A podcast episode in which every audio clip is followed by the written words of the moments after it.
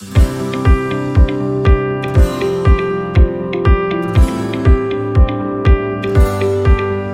мы с вами живем в последнее время, особенное время, может, возможно, даже последнее время последнего времени.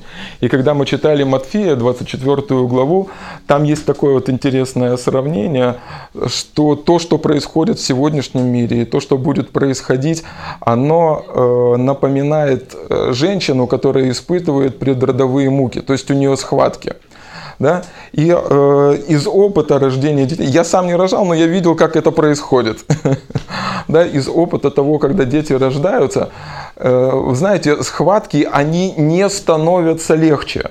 То есть нету такого, что вначале самые сильные схватки, а потом все меньше, меньше и меньше. Нет, схватки, они когда начинаются, они вначале э, маленькие, ну как бы такие терпимые, потом все больше, больше, больше и больше. И мы говорили с вами о том, что когда мы приводили, ну никаких эмоций, никаких-то таких других вещей, когда мы при, приводили все факты, которые происходят в сегодняшнем мире, начиная там 19, 20, 21 век, вся вот эта разруха, что происходит во всем мире, все, что творится во всем мире, оно только по нарастающей.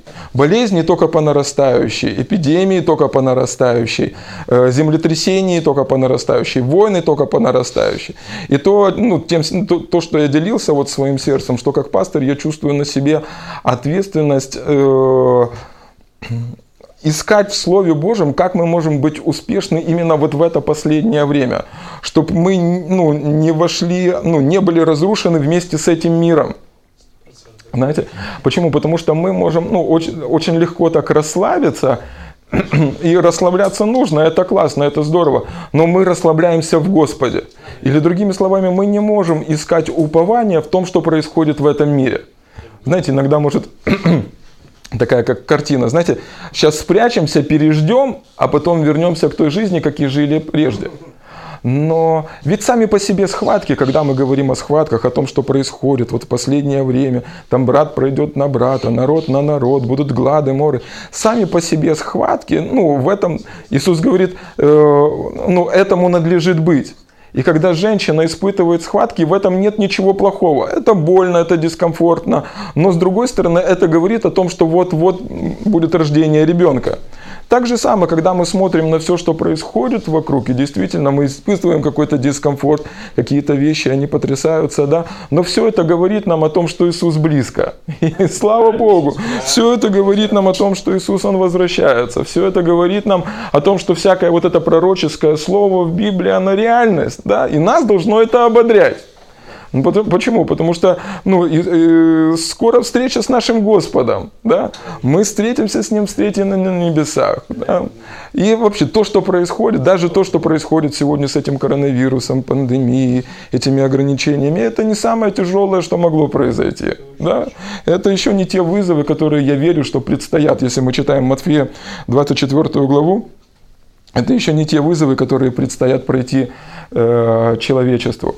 И э, во втором послании Коринфянам, во второй главе, в 14 стихе, апостол Павел пишет, «Но благодарение Богу, который всегда дает нам торжествовать во Христе, и благоухание познания себе распространяет нам во всяком месте». То есть, другими словами, там не написано, что Он дает нам торжествовать э, только в одно определенное время. Но там написано «всегда». И другими словами, даже во, ну, в это последнее время – даже в это последнее время мы с вами можем торжествовать. Мы можем жить в победе. Мы можем быть над обстоятельствами. Подобно тому, как Иисус, Он ходил над штормом. Подобно тому, как Иисус, Он ходил по воде. И мы с вами можем ходить над обстоятельствами и тем, что происходит в этом мире. И я приводил такой пример, что нам с вами, чем раньше, ну вот мы проснемся, чем раньше мы проснемся, чтобы жить верой, да, чем раньше мы проснемся, чтобы жить в доверии Богу, тем э, меньше э, то, что происходит в этом мире, нас зацепит. Чем то, ну, потому что эта система, э, система этого мира и устройство этого мира рано или поздно они будут разрушены. Да? Но Бог не планировал, чтобы с этим миром погибли и мы. Иисус молил об этом Отца, и я верю, что это отвеченная молитва.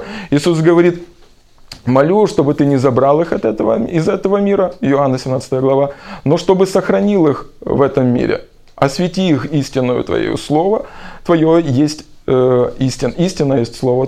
Да? То есть, другими словами, ну, Бог не хочет, чтобы мы имели то же самое поражение, что имеет этот мир, люди, которые живут без Бога. Поэтому, конечно же, нам, э, и возможно, мы переживаем какое-то давление, и, возможно, сегодня вы оказались под каким-то давлением.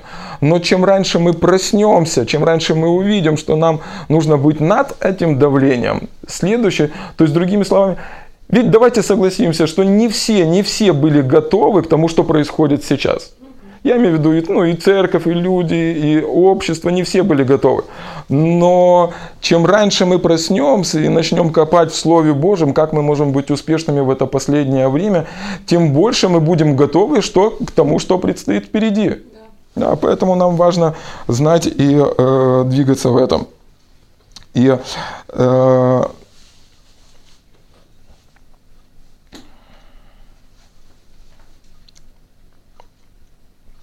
хорошо скажу. Вообще, если мы родились в это время, это значит, что мы родились именно для этого времени. Да, то есть у нас есть вся Божья способность, вся Божья благодать, все необходимое, слышите, все необходимое для того, чтобы всегда торжествовать во Христе Иисусе.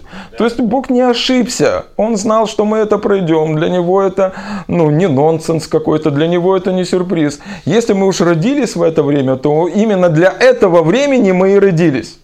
Поэтому нам нужно и смотреть на эти обстоятельства. Помните, э, Иисус говорит, что мы свет этому миру, мы соль для этой земли. Поэтому нам, нам нужно смотреть, что Бог является ответом для этой ситуации, но Бог, Он всегда действует через людей. И мы также само должны смотреть на себя как ответ для того, что происходит в сегодняшнем мире. Да, поэтому Бог дает нам всегда торжествовать во Христе Иисусе. И на одном из собраний я приводил вот этот пример из послания к евреям, что когда Бог, э, э, вернее, когда что-то колеблется и когда уходит все лишнее, на самом деле это милость Божья, друзья, это благодать Божья. Почему? Потому что мы должны увидеть, на каком основании мы строим. Ведь э, э, Бог не будет строить на человеческом основании. Это противоречит Божьему Слову. Да? Он не будет строить ну, э, на том, что мы с вами придумали. Он не будет строить на наших убеждениях. Даже если у вас есть очень серьезные убеждения, если это всего лишь ваши убеждения, которые не строятся на Божьем Слове, Бог не будет на этом строить. Поэтому иногда происходят какие-то колебания, но для церкви, людей, рожденных свыше, это хорошо. Почему? Потому что мы начинаем видеть те вещи, которые непоколебимы. Я зачитаю вам Евреям, 12 глава, просто новый, новый русский перевод, он более понятный. С 25 стиха. Евреям, 12 глава, с 25 стиха. Там написано, смотрите, не отвергайте того, кто к вам обращается. Если те, которые отказались слушать говорящего на земле, не избежали своего наказания, то тем более не избежим и мы, которым Бог обращается с небес. Тогда его голос потрясал землю, но сейчас он обещает, я еще раз сотрясу землю, и не только землю, но и небесла. Слово «еще раз» говорят о том, что все, что может быть сотрясено, все сотворенное, временное, исчезнет. Останется только что непоколебимо. И дальше, смотрите, он пишет. Поэтому, получая царство, которое не может быть поколеблено, будем благодарны. И в благодарности будем поклоняться Богу так, как Ему приятно, в почтении и страхе, потому что наш Бог – это пожирающий огонь. Теперь смотрите, интересно, что как, когда колеблется и когда вещи, которые были сотворены и временные, они разрушаются, здесь послание к евреям ободряет нас быть с вами благодарными Богу. Почему благодарными Богу? Потому что э, в этот момент мы понимаем и начинаем видеть именно те вещи, на которых Бог может строить, не на тех, которые мы можем строить, да? а именно на те вещи, которые Бог может строить. На этой неделе я слушал одну проповедь и она была совершенно на другую тему. Но мне очень сердце запало одно местописание э, Иисуса Навина, 3 глава, 5 стих. И там э, Моисей, он ушел на небо, Иисус Навин должен был вести и израильский народ, и распры, там все это, и он э, молится Господу, Господь дает ему ответ. И в третьей главе они э, находятся в ситуации, когда священники должны были вступить в Иордан, и воды Иордана должны были разойтись. И в разговоре с Богом Бог говорит Иисусу Навину, А Иисус обращается к народу. И смотрите, что Иисус Навин говорит. И э, Иисуса Навина, 3 глава, 5 стих. И там сказал. «И сказал Иисус народу, осветитесь, ибо завтра сотворит Господь среди вас чудеса». Слава Богу! И вот о чем я подумал. И он говорит, осветитесь. Что такое освящение? Это отделение. То есть отделение ну, Божьего от небожьего да, и ну, то, я вот увидел как бы внутри себя картину, что иногда Господу нужно уделить, отделить от нас ненужное, чтобы Он мог строить на своем. Да? То есть, понимаете, то есть убрать все не нужно. Или другими словами, допустим, вы приходите в бассейн и хотите поплавать. Вы не прыгаете в пуховике, вы не прыгаете туда в курточке. Да? Вы убираете все ненужное, вы остаетесь там в купальнике, в плавках. Да? Вы э, убираете ну, все ненужное. Так же и самое иногда, когда есть вот такие колебания, потрясения, кризис, который сейчас переживает общество. Да? Но это хорошо. Почему? Потому что уходит все человеческое. И это классно, когда из церкви уходит все человеческое. Почему? Потому что чем меньше человека, тем больше Бога. То есть чем меньше меня, тем больше Его. И это не мои слова, это слова апостола Павла. Да, он говорит, я буду хвастаться своими немощами, потому что в своей немощи он силен. Да? Поэтому это, конечно же, ну, классно и здорово. И теперь понятно, почему за эти вещи нужно благодарить. Почему? Потому что уходит упование на свои силы, уходят какие-то амбиции, какие-то вещи, которые, на которых Бог просто не может строить. И меня так ободряет это местописание. Почему? Потому что ну, результатом освящения, там написано, Бог завтра будет творить чудеса. И знаете, когда мы смотрим в будущее, и весь мир сейчас пророчествует о полном э, понижении всего, да, чуть ли не Третью мировую войну или еще какие-то такие вещи. То есть для нас с вами ободрение, что Бог будет творить чудеса. То, что мешало ему раньше делать чудеса, сейчас открываются у Бога, ну, как бы новые возможности. Объясню, что я имею в виду. Допустим, мы возьмем э, радость, радость Божью – и э, почему? Потому что когда нету вот этих потрясений, возможно, и не так заметно. Слышите? Возможно, и не так заметно. Ну, уповаешь ли ты на себя, уповаешь ли ты на Бога. Так, ну, вроде бы ты живешь как все, и вроде бы руки поднимаешь, и вроде бы молишься. А на самом деле понимаешь, что, возможно, и не на Бога ты уповаешь. И вот, смотрите, э, Авакума, 3 глава, с 17 стиха. Авакум пишет, хотя бы не расцвела смоковница, и не было плода на виноградных лозах, и маслина не изменила, и нива не дала пищи, хотя бы не стала овец в загоне и рогатого скота в стойлах, но и тогда я буду радоваться о Господе и веселиться о Боге спасения моего. Господь Бог сила моя, Он сделает мои ноги, как у оленей, и на высоты мои возведет меня. И интересно, смотрите, ну вот э, Абакум, он э, описывает такую картину, где все внешние источники, э, которые раньше, возможно, приносили ему радость, а на них поставлен крест. Да? То есть нету, ну, маслина не приносит плода. Ну, бизнес разрушился, я знаю. Упал фондовый рынок, не знаю, что произошло.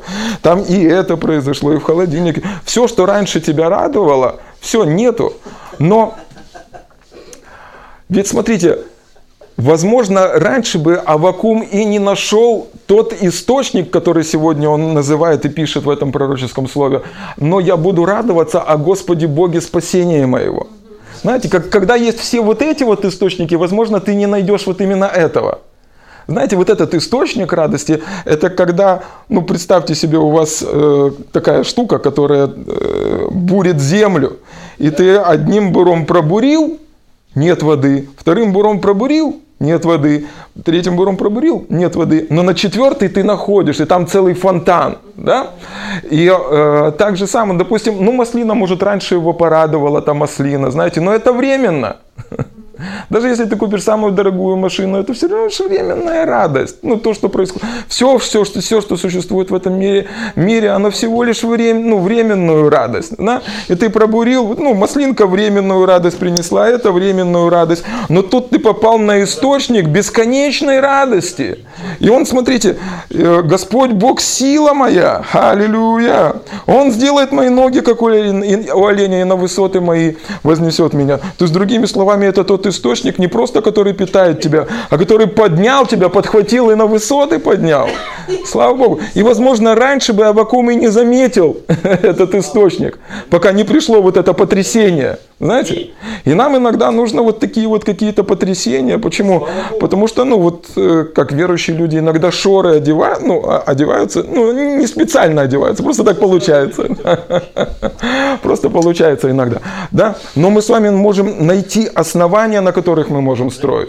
Да? И когда мы начинаем, ну, найдем вот это вот основание, вот как в Иисуса Навина, то завтра, возможно, мы будем видеть чудеса. Почему? Потому что мы уже не строим на своем, мы строим на Его Слове. Мы уже не строим э, на каких-то человеческих э, вещах. Или другими словами, естественным путем сверхъестественного чуда произойти не может. Поэтому нам важно проходить вот эти вот... Э, как это называется, времена, когда немножко штормит, и это нормально. Иисус сказал, что этому надлежит быть. Слава Богу! Слава Богу. И вот в, э, я ну, вот вчера специально посмотрел, изучал этот вопрос в эфире, когда вот в четверг был пастор Сергей Лукьянов. Он сказал про Мартина Лютера и амбивалентный смех. И на самом деле было такое. Я, я, ну, я так, ну, знаете, ободрился.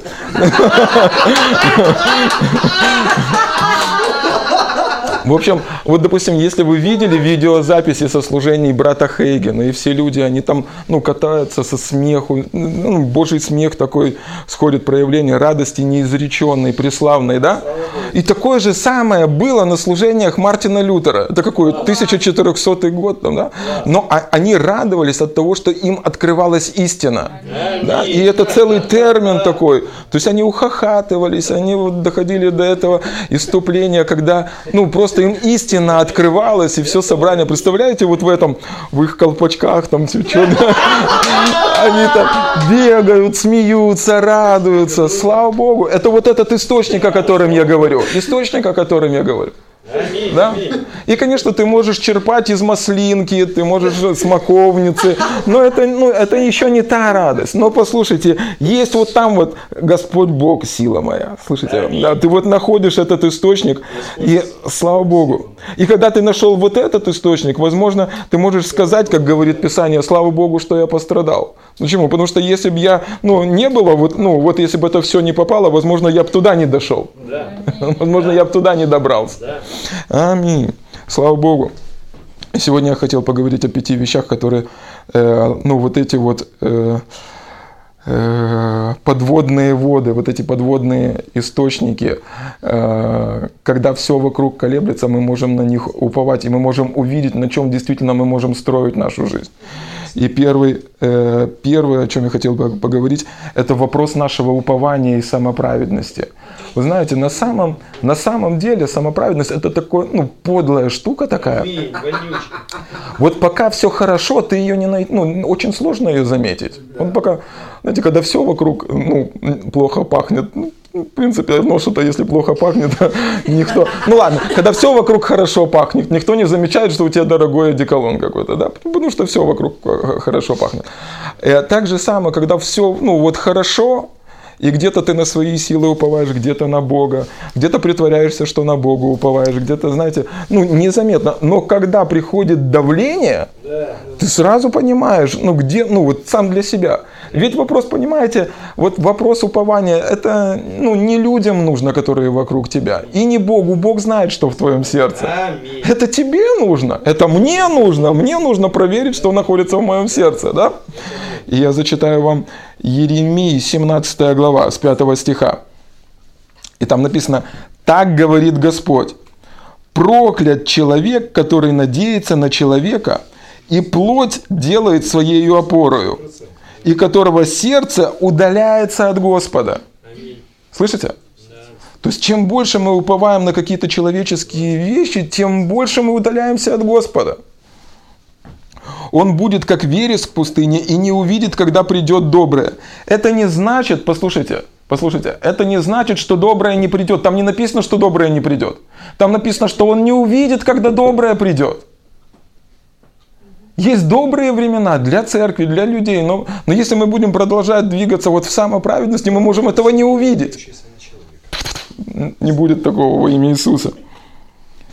И поселится в местах знойных, в степи, на земле бесплотной, необитаемой.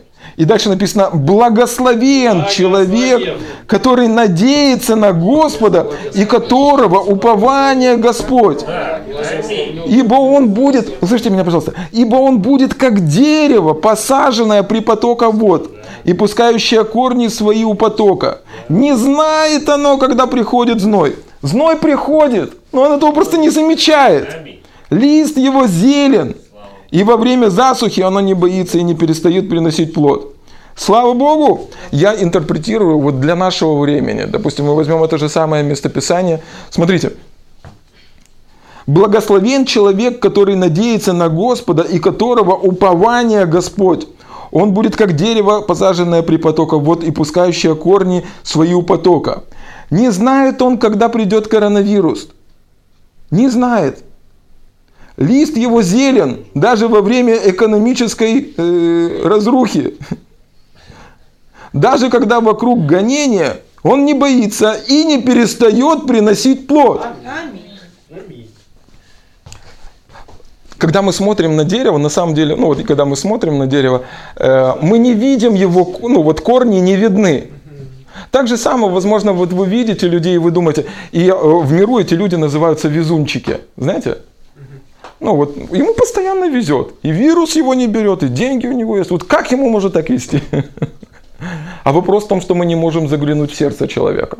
Аминь. Да? Мы не можем увидеть его упование. Аминь. Не можем увидеть просто его упование. Аминь. А возможно вопрос, это просто мое предположение, а возможно вопрос в том, что корни-то его у потока Аминь. и то, что лист его зеленый, то, что он не боится коронавируса и засухи, это причина, по которой там, где находятся его корни, Аминь. вообще не потому, что у него большие листья, вообще не потому, что у него толстая кора, вообще не потому, что у него особенная порода дерева, а потому что корни в правильном месте. Аминь. Послание Ефесянам апостол Павел пишет, укоренитесь в любви Божией. Аминь. Да. Да? Упование Его Господь.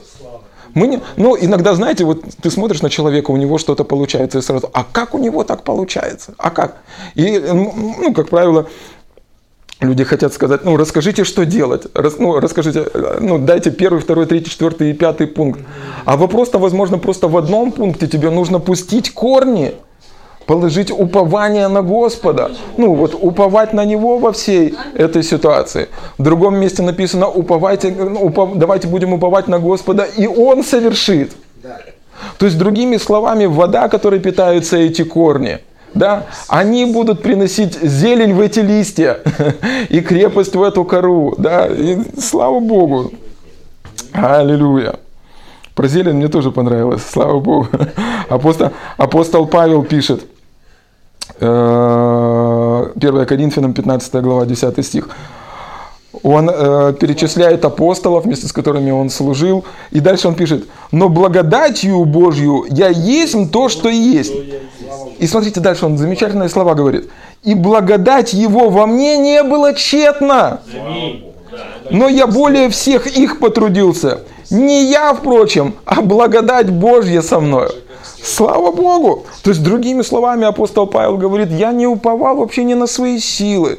Да я, ну, ну, на то, что у меня было. Я уповал на Божью благодать, которая была дана мне Богом. Я уповал на Бога. Все мое упование. И там написано, впрочем, не я, но благодать Божья, которая была со мной. Слышите? Слава Богу! Слава Богу, это благая и добрая весть. Друзья, когда мы переведем наш взор и начнем уповать на да. Господа, да. слышите, когда мы переведем наш взор и начнем уповать не на свои силы, потому что когда ты оцениваешь свои силы и свои возможности, ну, ты не видишь те горизонты, которые хотел бы Бог делать через тебя. Даже в это время. Ведь мы только что с вами читали, там написано, во время засухи оно не боится и не перестает приносить плоды. Хорошо, скажу на понятном нам языке. То есть деньги приходили во время, когда было хорошо, деньги приходят во время засухи, деньги приходят, когда экономический кризис. Или... То есть плоды, они не перестают, ну, как, понимаете, оно перестает плодоносить. Слава Богу. Другой, другой очень важный пример, и вот он касается вот нас с вами, людей, которые, э, э, ну вот мы много слышим о вере. И я этот пример всегда применяю для себя. Знаете, это вот такая практическая фишка, когда я анализирую и проверяю, ну, вере ли я. И сейчас мы в преддверии Пасхи, и завтра весь западный мир будет праздновать Пасху. И я хотел бы, чтобы мы посмотрели исход 12 главу. И э, там описывается ситуация, когда Господь дает назидание Моисею, и, ну, вернее, говорит Моисею, что делать, и он говорит ему о десятой казни. И он говорит, чтобы э, люди, э, чтобы евреи сидели по домам и помазали косяки э, дома кровью. Да? И когда ангел-губитель, он будет проходить, и если он увидит кровь, то он пройдет мимо. И я зачитаю исход 12 глава с 12 стиха. Э, «А я в сию самую ночь пройду по земле египетской, и поражу всякого первенства в земле египетской, от человека до скота, и над всем и, и над всеми богами египетскими произведу суд. Я Господь. И, буду у, и будет у вас кровь знамением на домах, где вы находитесь. И увижу кровь, и пройду мимо. И не будет между вами язвы губительной, когда буду поражать землю египетскую. И да будет вам день сей памятен, и празднуйте он и праздник Господу во все роды, и как установление вечное празднуйте его. И здесь очень важно, чтобы мы увидели, друзья, это, это, это радикально важно. Это, ну, это касается нашей веры и нашего упования. То есть мы с вами уповаем, не, ну, мы верим не просто в нашу веру. Да, сто процентов. Мы верим в того, кто сказал нам это слово. Это, это очень важно. Почему? Потому что здесь Господь говорит, что ангел-губитель увидит кровь. Возможно, там за дверями люди боятся, ну, переживают, что-то с ними происходит. Но когда он увидел кровь, он не может зайти. Да, Или да. другими словами, ну ты не уповаешь на то, что ты там не боишься, переживаешь, ты уповаешь на кровь. Да. Да. Оттуда приходит вера. Ну, оттуда приходит вот этот покой. Что твоя вера, она не строится на твоих силах. Она строится на крови Иисуса Христа. Она строится на том, э, что сказал Господь. И так же само в это время, друзья, если мы будем с вами верить в то, что эта кровь сделала, если тогда это была кровь Агнца, то сегодня это кровь Иисуса Христа, насколько больше она говорит. И она говорит сегодня не только об искуплении от вирусов, она сегодня говорит о нашем процветании, о божественном избытке, о нашем здоровье, о нашей победе. Послушайте, и мы, и, это, ну, ну, понимаете, когда мы начинаем уповать на то, что мы можем сделать, наш мозг всегда подскажет, ага, не домолился, не доисповедовал, не дочитал слово, всегда что-то найдется. Так, ну, вот, не знаю, как у вас, у меня всегда что-то находится. Ну, встал не с той ноги, в самом, ну, в самом святом случае просто не с той ноги встал. Да? Но когда мы уповаем слушайте, вот это, когда мы уповаем не просто на Слово Божье, а на того, кто сказал это Аминь. Слово. Аминь. Знаете, вот у меня есть маленькие дети, и вот я им что-то скажу, и иногда ну, так интересно за этим наблюдать. Вот если папа сказал, значит оно так и есть. И я... Да, то есть, и, и вопрос вот, вот этой детской веры, знаете, у них ну, вопрос не в том, что у них вера большая, вопрос в том, что у них сомнений нету. Да. Они просто, ну, раз папа сказал, значит, так и есть. Все, что он мне, как он, подрасту, пойму, да? То есть вопрос вот этой вот детской веры, он далеко не, ну, вот не, не в размере, а вот то, что они просто не сомневаются. Они доверились тому, что сказал папа. Так же самое и наша большая вера. Помните, я зачитаю вам апостолы, когда Иисус учил о прощении, и он говорит, послушайте, кто бы что против вас не сделал, нужно простить. Аминь. Возможно, кому-то это сейчас послужит. Если вы переживаете какую-то обиду, у обиды есть две, двое, двое виноватых. Согласно учению Иисуса Христа. Тот, кто обидел, я не говорю, что он был прав. Он, возможно, был неправ. Но и то, что вы обиделись, так же самое неправильно. Потому что Иисус сказал, что нам нужно прощать. Если человек согрешил против нас, нам нужно прощать. Поэтому, и смотрите, когда он э, учил об этом, Апостолы изумились, ученики изумились и сказали, э, Луки 17 глава с 5 стиха, и сказали апостолы Господу, умножь в нас веру. Что, раз такое нужно, но умножь в вас веру.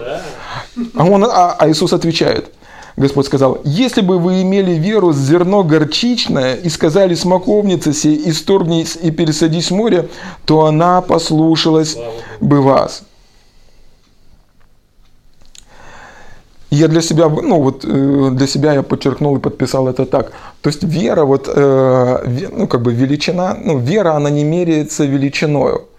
Вера, величина веры, она зави, ну, э, полностью связана с тем, когда ты веришь в того, кто сказал это слово. Помните эту историю с сотником? Он говорит, приходит к Иисусу и говорит, слуга мой находится, ну, слуга мой болеет. И он дальше говорит Иисусу, скажи только слово, и выздоровеет слуга мой. Да? Когда мы понимаем не просто, когда мы читаем вот это слово, когда мы читаем обетование из Писания, когда мы понимаем, что это не просто слово, а это слово, которое сказано Богом, в котором нет ни тени перемен, для которого нет ничего невозможного, который сказал и стало, который чихнул и случилось. То есть наше упование, друзья, когда мы говорим упование, наше упование это не просто ну, э, огромное количество нашей веры. Наше упование это слово, которое сказано Богом. Наше упование это Господь. Аминь. Поэтому нам, конечно, уже очень важно иметь упование не просто на свои силы, даже не просто на то, что мы можем верить, а уповать на Бога, который сказал это слово, и то, что это слово совершит свою работу. Все равно мы уповаем не на свои силы, а на того, кто сказал это. Раз Он сказал, Он и совершит во имя Иисуса. Второй немаловажный вопрос, я хотел бы его зацепить. Почему? Потому что сейчас все говорят о здоровье. И я зачитаю первое послание Коринфянам, 11 глава, известные стихи, которые мы э, цитируем, когда принимаем хлебопреломление. И в, этом, э, в этих стихах есть много откровений. Это, знаете, Слово Божье, оно иногда похоже на капусту. Можно э, слой за слоем снимать, слой за слоем снимать. Но здесь я хотел бы поделиться тем, что я вижу. 1 Коринфянам, 11 глава, с 23 стиха. И апостол Павел пишет, «Ибо я от самого Господа принял то, что и вам передал» что Господь Иисус ту ночь, которую предан был, взял хлеб и возблагодарил, преломил, сказал, «Примите, едите, сие из тела мое за вас ломимое, сие творите в мое воспоминание». Также и чашу после вечери сказал, «Сия чаша есть новый завет в моей крови, сие творите, когда только будете пить мое воспоминание. Ибо всякий раз, когда вы едите этот хлеб и пьете эту чашу, вы смерть Господню возвещаете, доколе он придет». И дальше он пишет, «Посему, кто будет есть этот хлеб и пить эту чашу недостоин, а виновен будет против крови, против тела и крови Господней. Да испытывает же себя человек, и таким образом пусть ест от хлеба сего и пьет от чаши сей. Ибо кто ест и пьет недостойно, тот ест и пьет осуждение, э, осуждение себе, не рассуждая о теле Господнем. От того многие из вас немощны и больны, и немало умирают. И здесь мы знаем, что есть много трактовок на это место. И с большинством из них я согласен. Но вот о чем бы я хотел, э, на чем здесь хотел сделать акцент. Здесь апостол Павел пишет, что люди, которые больны и умирают, они не рассуждают о теле Господнем. И мы знаем, что кровь Христа, она принесла искупление от наших грехов, спасение и жизнь вечную. Но тело Христа, оно было ломимо и мучено для нашего с вами исцеления. Так говорит Писание. Так говорит Писание, что ранами его мы исцелились. То есть мог ли Иисус умереть, ну вот легкой, допустим, смертью, чтобы просто, ну там, где пролитие крови, там спасение, все. Да? Но Иисус заплатил мало того, что за наше искупление от грехов, но и для нашего исцеления, исцеления нашего тела. И все эти раны, все эти болезни, все это проклятие было его на, на э, его теле для того, чтобы мы были исцелены и здоровы. Или другими словами, основание для нашего здоровья и исцеления то, что сделал Иисус. Смотрите, я зачитаю вам э, Псалом 102. Давид пишет, «Благослови душа моя Господа, и вся внутренность моя, святое имя Его. Благослови душа моя Господа, и не забывай всех благодеяний Его. Он прощает все беззакония твои». И дальше пишет, «Он исцеляет все недуги твои».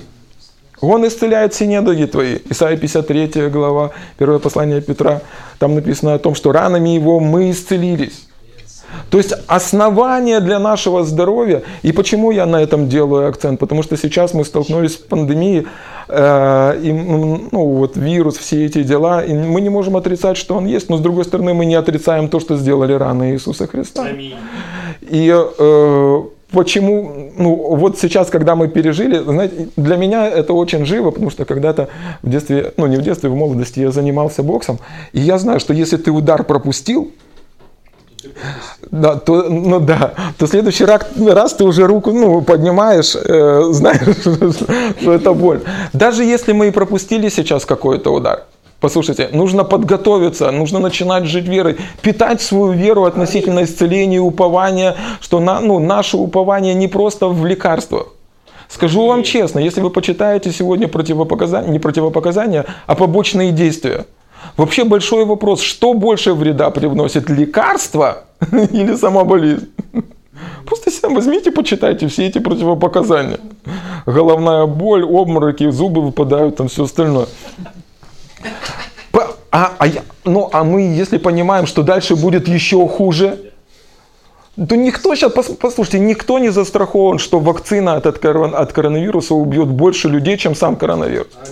Да? И, нам, и нам с вами важно иметь упование, ну, ведь, как апостол Павел пишет, чтобы благодать она не была тщетна. Слышите? Да. Нам важно иметь упование именно ну, на Божью исцеляющую силу, которая Аминь. есть внутри нас. Аминь. Смотрите, Аминь. Римлянам 8 глава 11 стих апостол Павел пишет. «Если же дух того, кто воскресил из мертвых Иисуса, живет в вас, то воскресивший Христа из мертвых оживит и ваши смертные тела духом своим, живущим в вас. То есть, другими словами, ну, Дух Божий, который внутри нас, он может оживлять наше смертное тело. То есть, ну, как бы это упование. Ну, представьте себе, если человек оказался вдалеке от медицинской помощи и всего, ну, то есть Бог не оставил его безвыходным в этой ситуации. Если он рожден свыше, внутри него есть Дух Божий, который восстанавливает его тело, питает его клеточки. Один, один теолог, короче, ну, а как-то ну, э, пытался доказать о том, что в этом месте речь идет о э, воскресении из мертвых. Что речь идет не просто о нашей жизни, а что оживит духом, когда будет второе пришествие Иисуса Христа, и Он оживит нас. Но когда мы смотрим 10 или 12 стих, там речь идет, там, мы не должники, чтобы жить по плоти. Я верю, что здесь идет речь и о нашем смертном теле, и о том, когда мы будем, и о том, и о том. Тем более у нас есть такое яркое подтверждение, брат ну, вот, Джон Лейк. Он верил именно на основании этого местописания. И вся зараза, которая к нему прикасалась, она умирала. И нам важно питать свою веру, укрепляться в вере. Да, почему? Потому что ну, здравоохранение, система здравоохранения, она трещит ну, по швам. Она не может дать ответы на все выходы. Ладно, там здравоохранение. Вот посмотрите, э, э, вот все, все, что человек, ну, все, что человек использует для того, чтобы принести себе жизнь, это все строится всего лишь на человеческих усилиях. Но жизнь на самом деле, она приходит от Бога. Там написано, что Дух Божий, Он животворит. Да? Вот это настоящее упование – вы можете уповать на правильное питание. И послушайте, ну, не нужно перекручивать мои слова. Сделайте все возможное, чтобы правильно питаться. Сделайте все возможное, чтобы сделать физические упражнения. Но не стоит делать это упованием. Не нужно на это уповать. Послушайте, морковка, которая выросла в земли, которая находится под проклятием, она, ну, нету такого понятия, как вечная морковка. Морковка не может принести жизнь, потому что она тоже тление. 20 килограмм этой морковки съешьте, она принесет какие-то витаминки, но жизнь, она приходит от Духа Божьего. Послушайте, правильное питание, вот, ну, те люди, которые сегодня заразились коронавирусом, да, они, скорее всего, что же правильно питались. И это, ну, это здорово, это здорово правильно питаться. Но послушайте, упование должно быть в другом. Упование должно быть в другом. Основание нашей веры должно быть в другом. Мы верим в том, что Дух Божий, Он животворит нас. Мы верим, что Господь защищает нас.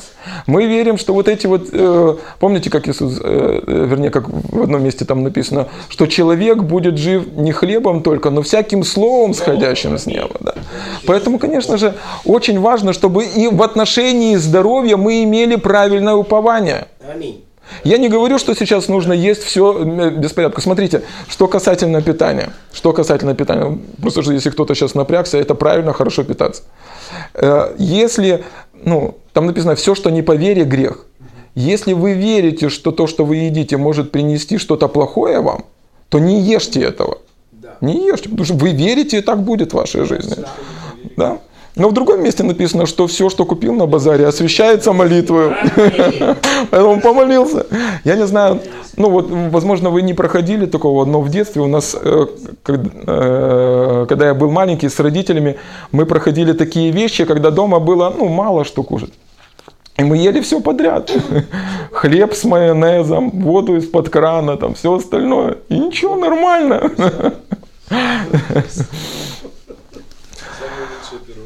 Послушайте, это, ну, это радикально важно. Радикально важно. Почему? Чтобы враг не обманул вас. А вдруг завтра будет недостаток, ну, недостаток продуктов, и вы ну, не сможете правильно питаться. Послушайте, апостол Павел, вы думаете, через то, что он проходил, он поддерживал ну, диету пять раз в день, раздельное питание?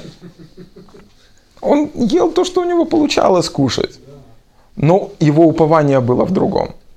Его упование было в другом.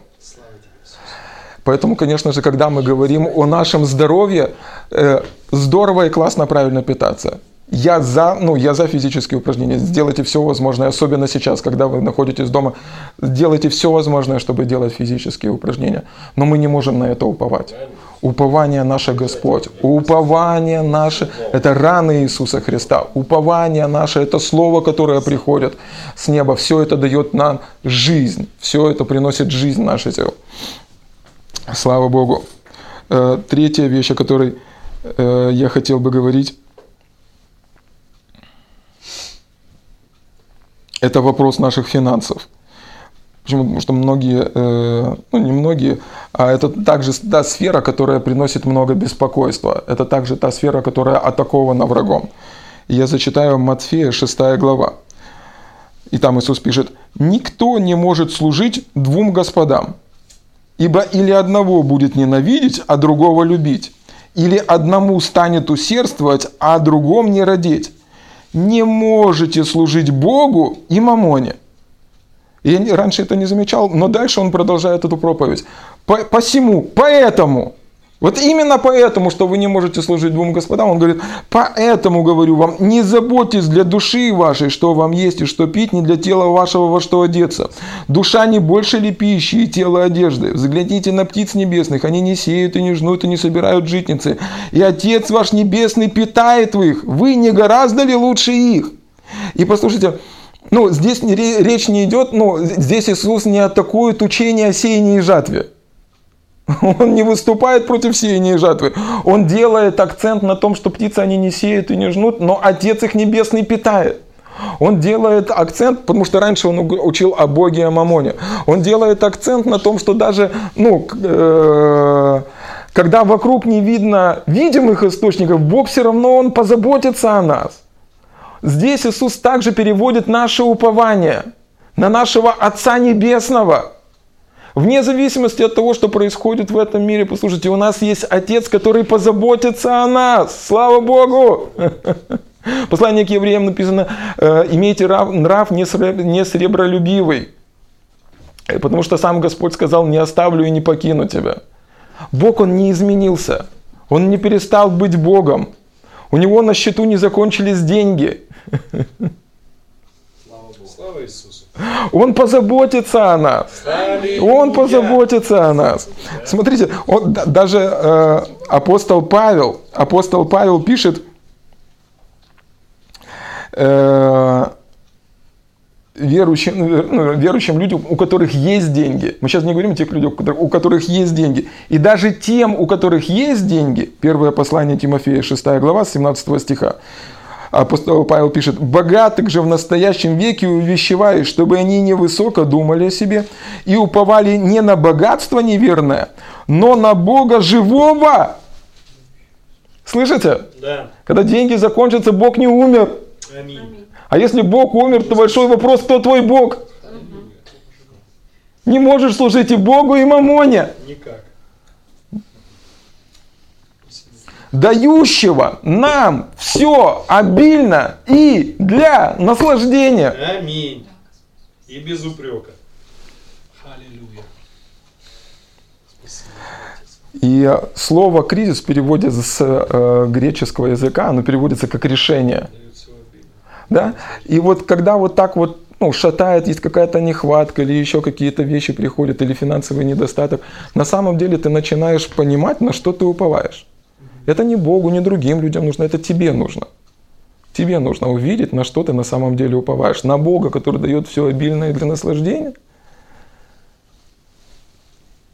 И когда ты, ну, когда ты, помните, вот Иисуса Навина третью главу мы читали, пятый стих. Когда ты начинаешь уповать на Бога, ну, ты, начи... ну, ты проходишь вот этот процесс освящения, то, что мешало тебе, уходит в сторону, Бог может сделать чудеса. Почему? Потому что ты уже не боишься сеять, ты уже не боишься доверять Господу, ты уже уповаешь не просто на то, что ты можешь сделать, на то, что может сделать твоя работа, на то, что может сделать э, какие-то другие источники. Ты уповаешь на Бога, живого. Аминь. Я просто вижу сейчас человека, и, и, и Бог, вот, ну, я вижу, вот как Бог рядышком стоит и кричит э, этому человеку в ухо, а этот ну, а человек находится ну, вот под давлением каким-то, и он кричит так в ухо, «Я живой! Аминь. Я живой! Я живой!» Сто процентов. Если это вам, просто примите, он живой. Меня это ободряет. Бог живой. И, конечно же, э, постоянно, допустим, когда мы... Я опять, я сейчас много времени с детьми провожу. С 9 до часа у меня школа. И все примеры из Писания на- ну, через, через- сквозь призму детей проходят. И э, знаете, э, когда я иду с ребенком, и мы идем что-то делать, э, там Марк или Ребекка, они спрашивают, а как мы будем это? Они еще не знают, как, как мы там, допустим, пойдем в лес, или как мы там сделаем какие-то вещи, как мы произведем. Но они верят, ну, что папа не подведет. Они верят, что папа будет верный в этом. Слышишь? Они верят, что папа будет верный в этом. Да? Так же самое иногда мы можем думать, Бог, а как ты обо мне позаботишься? Как если работы нету? Как если обстоятельства такие? Как если экономический кризис? Как если пенсию отменят? Или еще, послушайте, важно не просто ну, э, знать как, важно верить в то, что он это сделает. Брат Кеннет Хейген, он, он- это известное его изречение, он говорит, я до конца не понимаю, как белая корова кушает, вернее, как коричневая корова кушает зеленую траву и дает белое молоко. Но мне это не мешает наслаждаться белым молоком. То есть мы иногда не знаем, как это будет. Но вот это упование и доверие, что Бог это сделает, приведет нас в то место, где Господь это сделает. Где Господь это сделает? Я зачитаю несколько примеров из Писания для того, чтобы мы понимали, что Бог может сделать несравненно больше того, о чем мы просим или помышляем. Смотрите, исход 3 глава, и здесь известный пример о том, когда э, народ Израиля, ну, евреи, они вышли из египетского плена, но они вышли не просто так. Они, в их колене не было болящего, и их руки были наполнены золотом и серебром. Исход 3 глава с 21 стиха. И там Господь говорит Моисею, «И дам народу сему милость в глазах египтян, и пойдете, и когда пойдете, то пойдете не с пустыми руками. Каждая женщина выпросит у соседки своей и у живущей в доме ее вещей серебряной и вещей золотых, и одежд, и вы нарядите ими и сыновей ваших, и дочерей ваших, и оберете египтян». Вот такой божественный план. Ну вот кому он мог просто присниться? Что вдруг откуда ни возьмись, мы идем к Ренату Ахметову, Януковичу или еще кому-то и говорим, отдавай все, что взял. И он по своей собственной воле Открывает нам двери и говорит, так я ж вас ждал. Где ж вы ходили? Я уже и деньги спаковал, и машины вам помыл, и рубашечки вам погладил. Все забирайте, все забирайте. Ну, мы бы покрутили виска. Ну, а сработало. Господь говорит, мои пути не ваши пути. И иногда они могут казаться, ну, такими какими-то удивительными, но на то он и удивительный Бог, друзья. На то он и удивительный Бог. Мы думаем, что там, ну, вот в будущем Бог не сможет иногда, ну, вот страх приходит, что Бог не сможет о нас позаботиться. Послушайте, Бог вчера, сегодня и завтра, и во веки Он тот же. Он уже был там в завтрашнем дне. Он посмотрел и сказал, я смогу, все нормально, идем. Матфея 17 глава. И ситуация, где нужно было заплатить налоги. И э, Петр, Иисус говорит, Петр, ну, Петр говорит, Иисус, нам нужно заплатить налоги. Иисус говорит, хорошо. Петр говорит ему, э, вернее, Иисус сказал ему, «Итак, сыны свободны, но чтобы нам не соблазнять их, пойди на море, брось уду, и первую рыбу, которая попадется, возьми и открой у нее рот. Найдешь статир, возьми его и отдай им за меня и за себя». У меня бизнес-план. Чудесный бизнес-план. Пойди купи удочку, споймаешь рыбу, в рыбе золото. Кто-то может сказать, но это сумасшествие. Но это сумасшествие в человеческих глазах. Но это сработало. Сработало. Смотрите, Марка 8 глава с 18 стиха Иисус обращается к своим ученикам и говорит, «Имея очи не видите, имея уши не слышите и не помните, когда я пять хлебов преломил для пяти тысяч человек, сколько полных коробров набрали вы кусков?» Говорят ему, «Двенадцать». А когда семь для четырех тысяч, сколько корзин, корзин, корзин набрали вы оставшихся кусков? Сказали, семь. Еще один бизнес-план от Господа – это не так, как старик Хата. Помните старик Хадабыч? Трах тебе дох, тебе дох, тебе дох. Кто сейчас поверит, что трах тебе дох и... И деньги появились. А когда был Иисус, он поднял очи к Господу, он возблагодарил, и там было чудо умножения. И это видел не один человек, не два человека, там было огромное количество людей.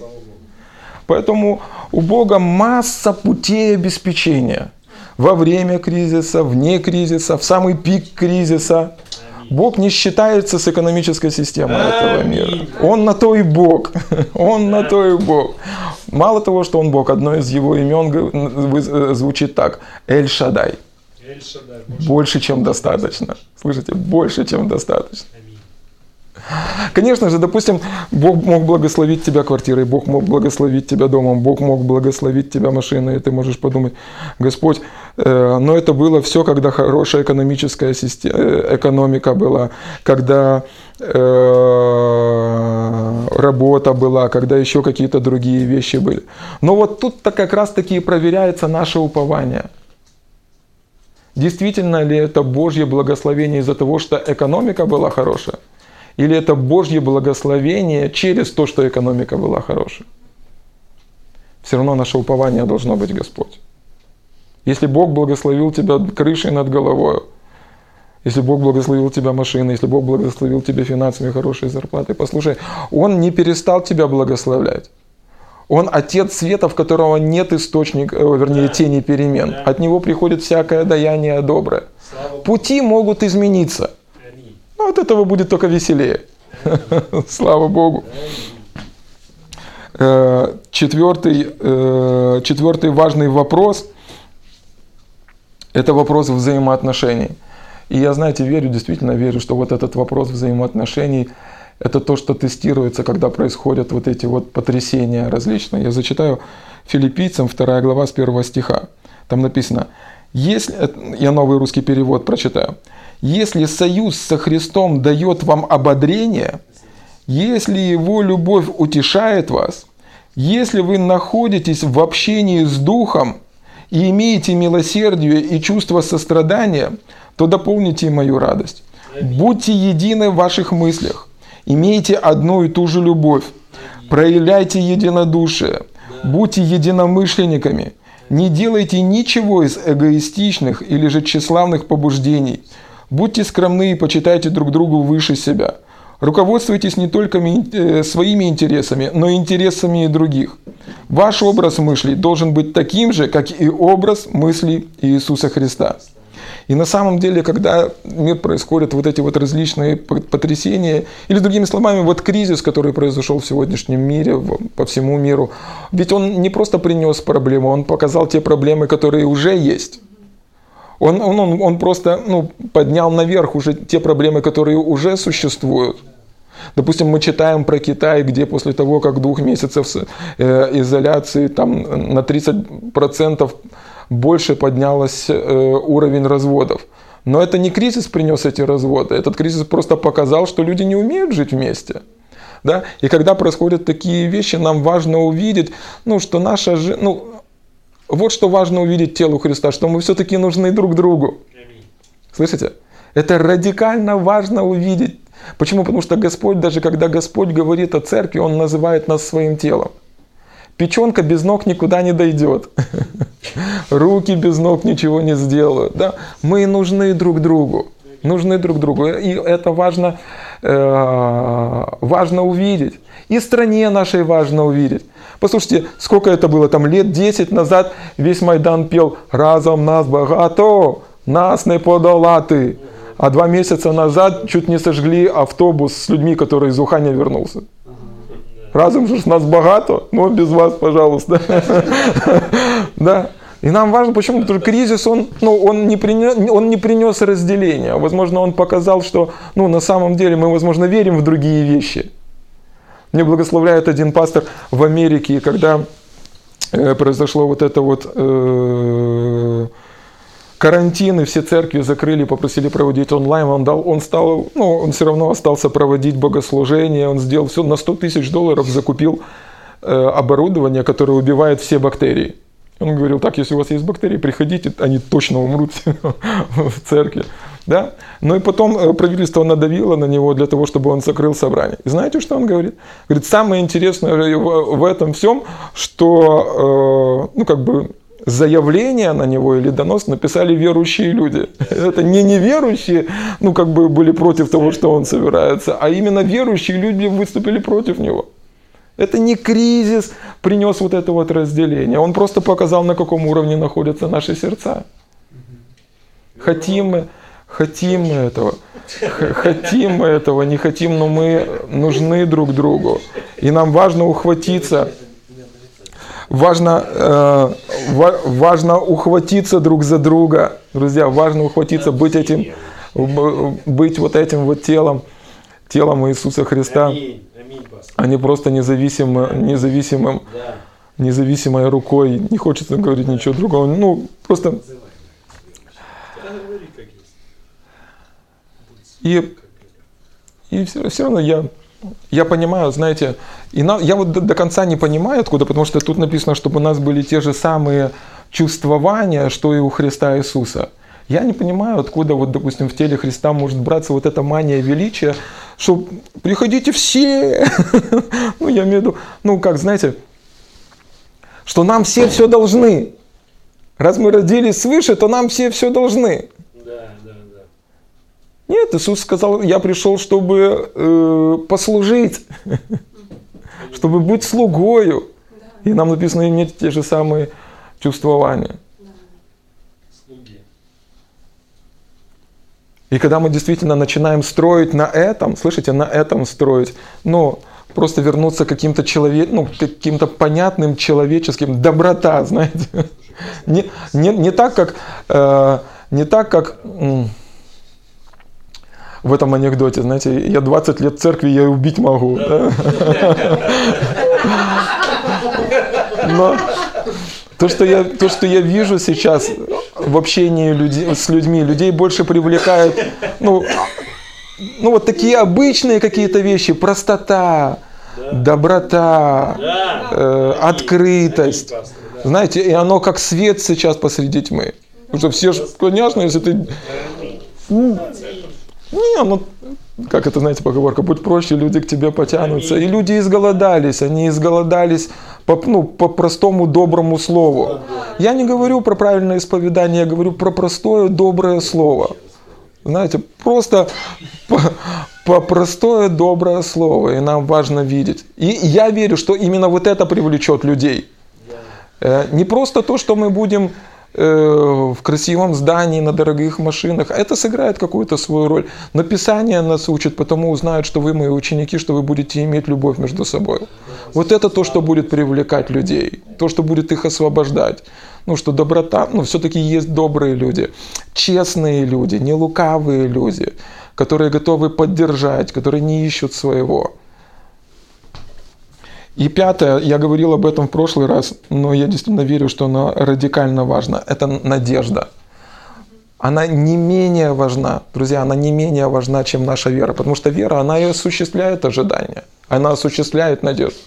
То есть, другими словами, вот то, чего ты ожидаешь, то, чего ты ожидаешь, оно и будет осуществляться в твоей жизни. А в другом месте написано, что праведный верою жив будет. Да, то есть во что мы верим, ну или другими словами, то, чего мы ожидаем, то и осуществляется. Такое и является наша жизнь.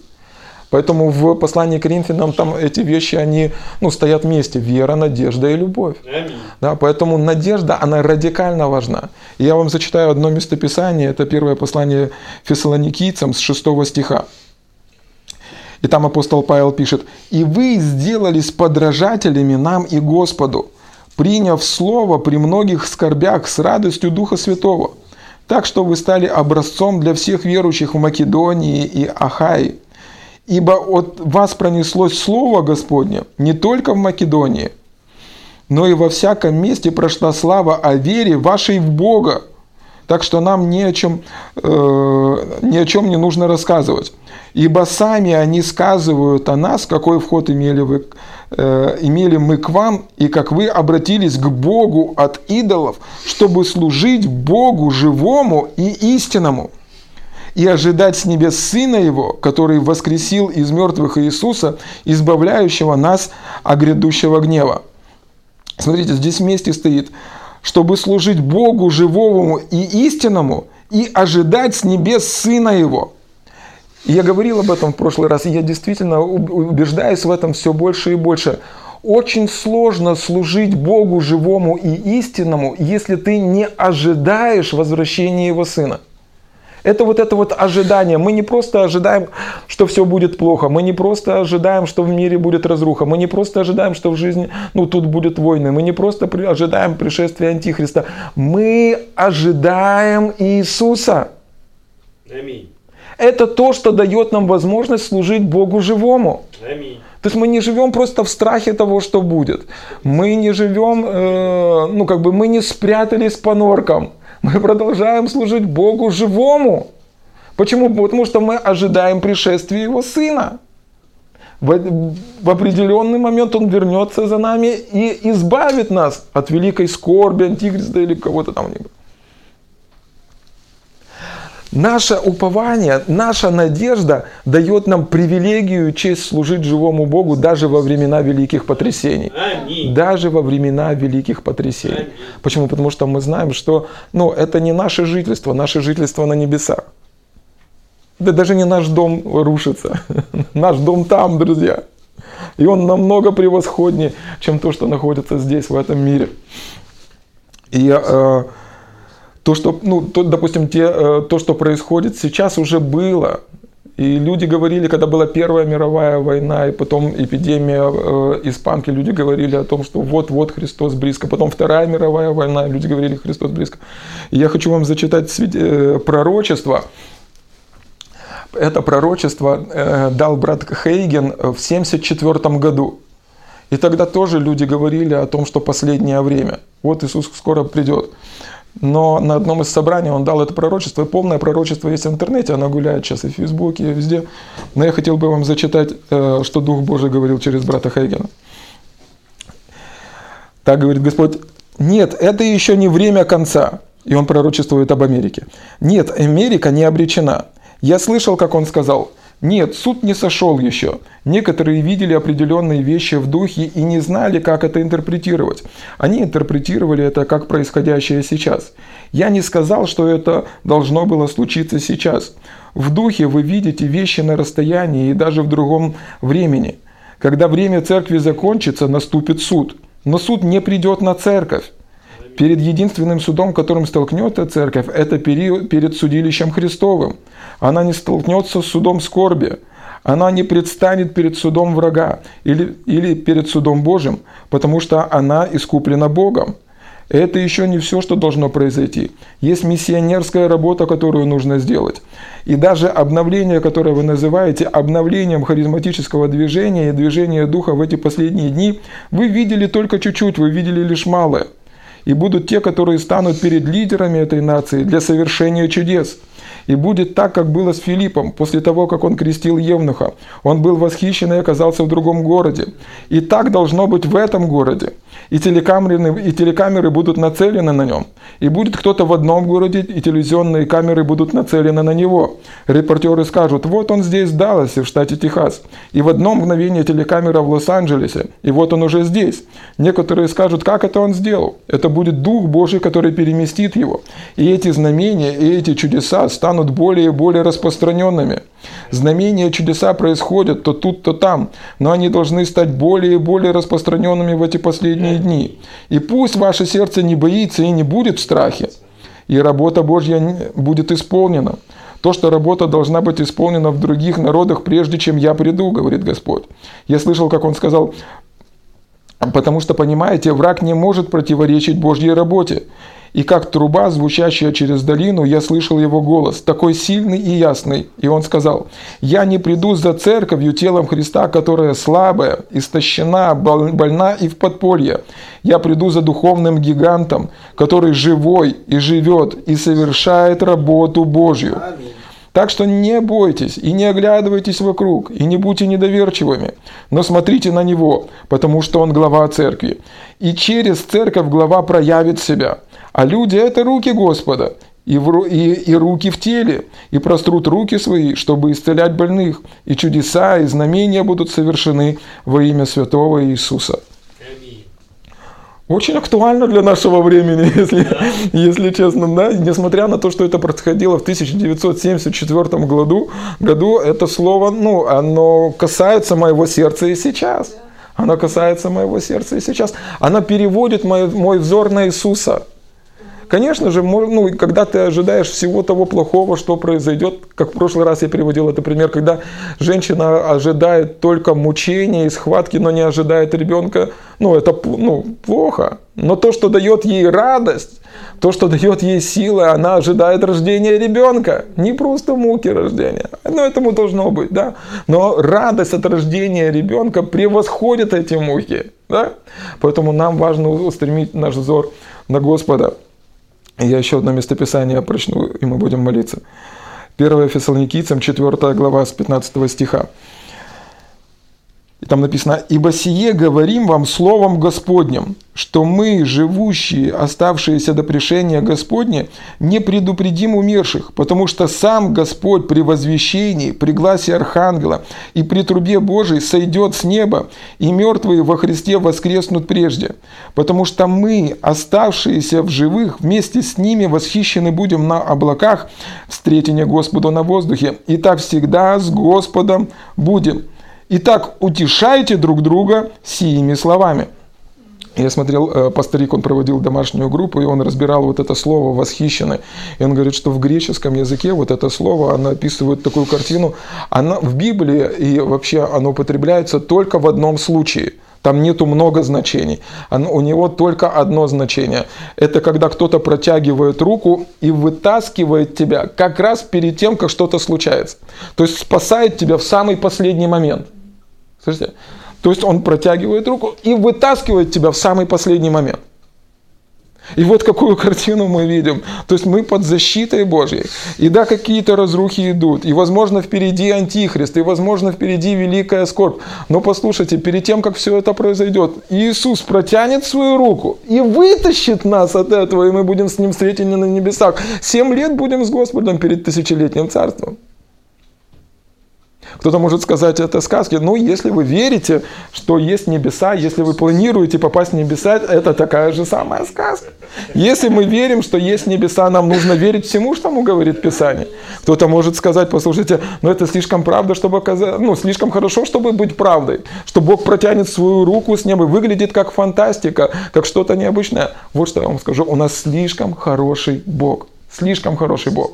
И это действительно правда.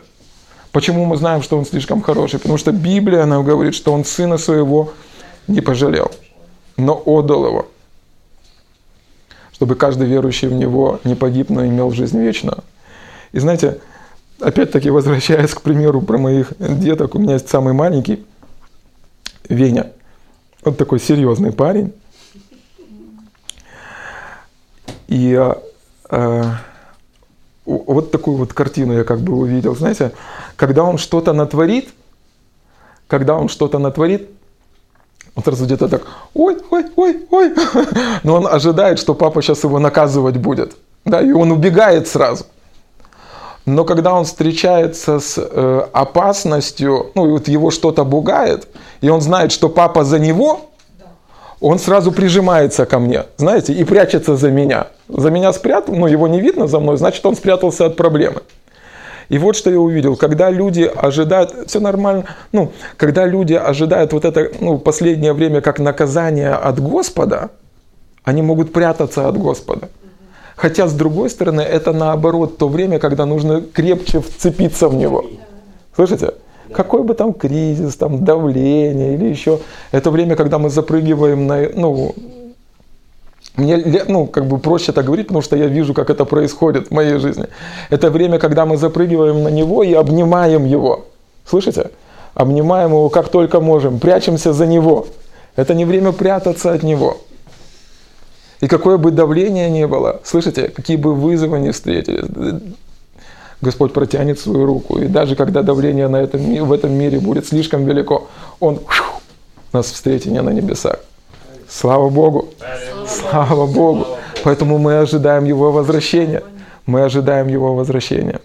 Если вы смотрите нас, и, возможно, вы недавно присоединились, или э, вы давно нас смотрите, но вы еще не никогда не молились вот этой простой молитвой, молитвой, которую мы называем молитвой покаяния. Вы никогда не просили, чтобы Бог спас вас.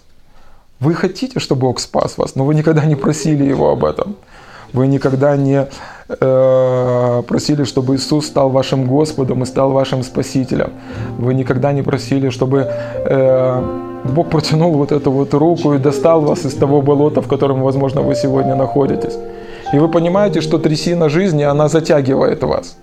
Вы понимаете, что вы утопаете, утопаете, утопаете. И сегодня вам нужно протянуть вот эту руку и сказать, Господь, спаси меня. Спаси меня. Одна простая молитва разделит вашу жизнь до и после. Так произошло в моей жизни. Одна простая молитва, когда вы просите, чтобы Иисус Христос стал вашим Господом и стал вашим Спасителем. Дело в том, что Бог, сам Бог Отец, да? Небесный Отец наш, Он уже примирился с нами. Там, две тысячи лет назад, когда Иисус умер за нас, Бог уже примирился с нами. Да? Теперь наша с вами задача примириться с Ним. Это можно сделать только единственным способом, когда вы просите, чтобы Иисус Христос стал вашим Господом и стал вашим Спасителем. Я буду ввести вас в этой молитве, но вам важно молиться от вашего сердца. Говорить вслух эти слова, но вы должны в них верить. Вы должны в них верить я попросил бы, чтобы вы помолились вместе с нами. Отец Небесный, я верю, что Твой Сын, Иисус Христос, пришел на эту землю, был распят, умер и воскрес ради моего оправдания. Иисус, войди в мое сердце. Будь моим Господом и будь моим Спасителем.